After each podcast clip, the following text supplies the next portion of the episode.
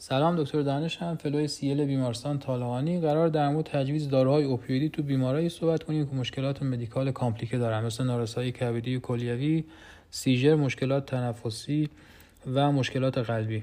با نارسایی کبدی شروع می‌کنیم چون خیلی چالش عمده و خیلی از مشاورهایی که به ما میدن بیمارایی که مشکل کبدی دارن و ما قراره که دردشون رو کنترل بکنیم.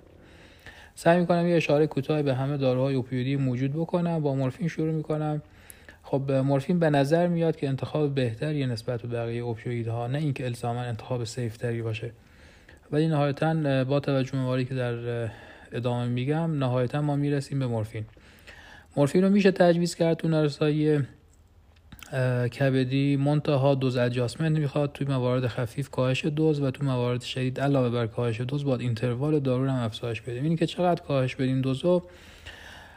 خب خیلی guideline مشخصی نداره ولی چیزی که practical کمک می‌کنه تو نارسایی کبدی خفیف 25 درصد کاهش دوز تو نارسایی کبدی متوسط 50 درصد کاهش دوز و تو نارسایی کبدی شدید 75 درصد کاهش دوز باید بدیم. و طبیعتا افزایش interval رو می‌خواد. یعنی اگر ما در حالت عادی مورفین هر 4 ساعت تجویز می‌کنیم تو نارسایی کبدی توصیه شده که هر 6 تا هر 8 ساعت تجویز بشه. نکته بعدی اینه که تو همه داروهای اوپیودی ما وقتی که قرار توی نارسایی کبدی تجویز کنیم با توجه به اینکه اینا می‌تونن سدیشن ایجاد بکنن یک کلوز ابزرویشن از لحاظ سطح هوشیاری بیمار باید صورت بگیره که بیمار در معرض هپاتیک انسفالوپاتی قرار نگیره. در مورد متادون خب خیلی انتخاب خوبی نیست تو نارسایی کبدی.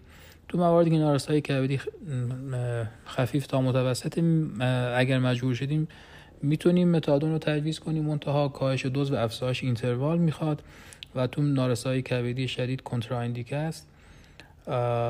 و نکته بعدی اینه که اگر سطح آلبومین بیمار پایینه با توجه به اینکه منجر به افزایش سطح داروی آزاد میشه دوباره احتیاط بیشتری می‌خواد. مخصوصا در مورد اوپیدایی که protein binding بالایی دارن مثل متادون، اکسیکودون و بوپرنورفین. در مورد اکسیکودون احتیاطات تقریبا شبیه مورفین یه مقدار بیشتر از این لحاظ که حتی تو نارسایی کبدی خفیف هم توصیه شده که هم کاهش دوز داشته باشیم هم افزایش interval و وقتی که شدت نارسایی بیشتر میشه بیشتر از 50 درصد دوز استاندارد اکسیکودون نباید تجویز بشه. معمولا اینجوریه که دو تا 5 میلی گرم هر دوازده ساعت توصیه شده که برای شروع انتخاب کنیم. خب در ادامه سه تا دارو داریم که خیلی داروهای خوشنامی تو نارسایی کبدی کلیوی نیستن. کدئین، پتدین و ترامادول. به چند دلیل. اولا اینکه هر سه تا دارو یعنی هم کدئین هم پتدین و هم ترامادول برای اینکه اثرات پین کیلر داشته باشن با توی کبد متابولیزه بشن به فرم فعال. یعنی طبیعتا وقتی تو این موارد تو نارسایی کبدی یعنی شما این سه تا دارو رو تجویز می‌کنید کلی عارضه بیمار تحمیل کردی بدون اینکه اثرات pain killer داشته باشید. مثلا کدئین تو نارسایی کبدی می‌تونه منجر به یه عارضه‌ای بشه که بهش میگن morphinemia که خب respiratory depression شدید برای بیمار ایجاد می‌کنه. پتدین می‌تونه علاوه بر کاهش سطح هوشیاری و افزایش خطر hepatic encephalopathy بیمار رو در معرض seizure و delirium قرار بده. چه تو نارسایی کبدی و چه توی نارسایی کلیوی انتخاب مناسبی نیستش.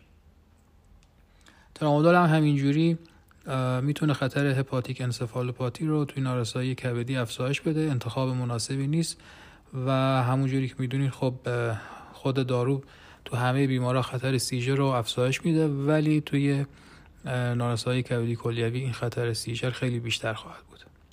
پس ما سراغ این سه دارو سعی می‌کنیم نریم.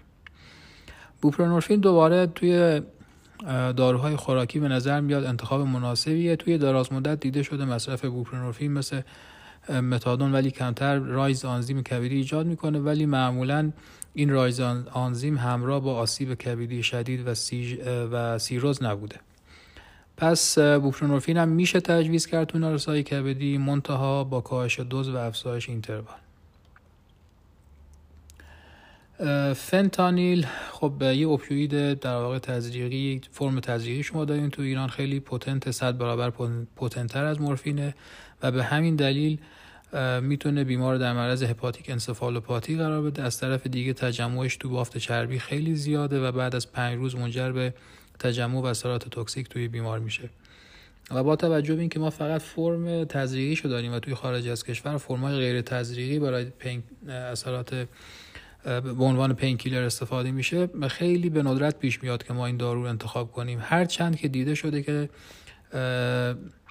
در واقع نارسایی کبدی متابولیسم دارو به هم نمیره به هم نمی‌زنه و عملا توی نارسایی کبدی توی موارد خاصی میشه ازش استفاده کرد. مثلا به هر دلیلی اگر شما نتونید مورفین رو انتخاب کنید عنوان یک پینکیلر تزریقی میشه به صورت کوتاه مدت کمتر از پنج روز با در نظر گرفتن سطح هوشیاری بیمار و کلوز ابزرویشن دوزهای محدودی از فنتانیل رو تجویز کنیم. به صورت خلاصه ما تو نارسایی کبدی سراغ سه تا داروی کودئین، پتدین و ترامادول نمیریم. متادون انتخاب مناسبی نیست. فقط تو موارد خفیف و متوسط میشه با کاهش دوز و افزایش interval تجویز کرد. تو نارسایی کبدی اگر قرار فرم تزریقی بدیم مورفین انتخاب مناسبیه. و اگر داروی خوراکی قرار بدیم به نظر میاد بوپرنورفین انتخاب مناسب تریه ولی اگر به هر دلیلی قرار شد که یک داروی خوراکی full agonist بدیم میشه با کاهش دوز و افزایش interval اکسیکودون هم در نظر بگیریم خب در مورد نارسایی کلیوی دوباره این سه تا دارویی که گفتم یعنی کدئین، پتدین و ترامادول توصیه نشده تو نارسایی کلیوی. داروی بعدی که توصیه نشده مورفین با توجه به اینکه دفع کلیوی داره بهتره تو نارسایی کلیوی انتخاب نشه. و انتخابایی که میمونه واسه ما اکسیکودون فنتانیل و متادون هستن که می‌تونیم انتخاب کنیم ولی هر ستاشون کاهش دوز می‌خواد. هر چند متابولیسمشون کبدیه. خب بعدی اگر در مورد بیمارای بیماری که مشکلات قلبی دارن بخوام بی اشاره به داروهای اوپیوئیدی بکنم. چند تا نکته به صورت کلی وجود داره. یکی اینکه اوپیوئیدا می‌تونن histamine release hypotension و برادیکاردی ایجاد بکنن. همشون این کار رو می‌کنن به جز فنتانیل که خب از اون فنتانیل خیلی انتخاب ما به عنوان پینکیلر نیستش. خب در مورد کیوتی پرولانگیشن می‌دونید که خب بیشترین نگرانی در مورد متادون از این لحاظ خیلی احتیاط می‌خواد تو مواردی که تو مواردی که کیوتی بیسلان بیشتر از 50 صدم توصیه نشده تو مواردی که بیشتر از 45 صدم اگر مجبور شدیم می‌تونیم با احتیاط و دوز حداقل و close monitoring QT تجویز کنیم. و اینی که به صورت baseline QT اندازه گرفته اندازه گیری میشه دو تا چهار هفته بعد تکرار میشه و هر وقت تو سیر درمان افزایش دوز متادون داشته باشیم بعد ECG از لحاظ چک QT تکرار بشه به جز متادون که خب واضحا و مشخصه در مورد دو تا داروی دیگه این نگرانی مطرح شده. یکی بوپرنورفین و یکی هم اکسیکودون. دیده شده که تو مواردی که دوز بالا تجویز میشه میشه می‌تونه تا حدی QT رو طولانی بکنه مخصوصا تو مواردی که بیمار ریسک های متعددی داره یا ریسک های دیگری داره واسه QT prolongation مثل hypokalemia hypomagnesemia atrial fibrillation CHF MI و برادیکاردی زمینه قبلی.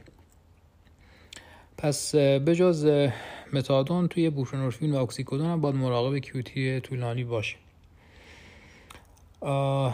پس در مورد بوپرنورفین بجز این داستان hypotension و برادیکاردی QT prolongation رو باید تحت از مد نظر قرار بدیم. همچنین در مورد اکسیکودون در مورد فنتانیل همونجوری که گفتم histamine release و hypotension نداره. به نظر میاد که اگر مجبور شدیم میشه در واقع توی بیماری قلبی تجویز کرد. فقط نکته ای که مهمه توی بیماری قلبی به هیچ فنتانیل با داروهای بنزودیازپین نباید تجویز بشه برای اینکه می‌تونه منجر به orthostatic hypotension و syncope شدید بشه. پتدین همونجوری گفتم خیلی داروی خوشنامی نیست. توی مشکلات توی بیماری قلبی هم دوباره می‌تونه منجر به اختلال توی myocardial contractility و اختلال توی output قلبی بیمار بشه.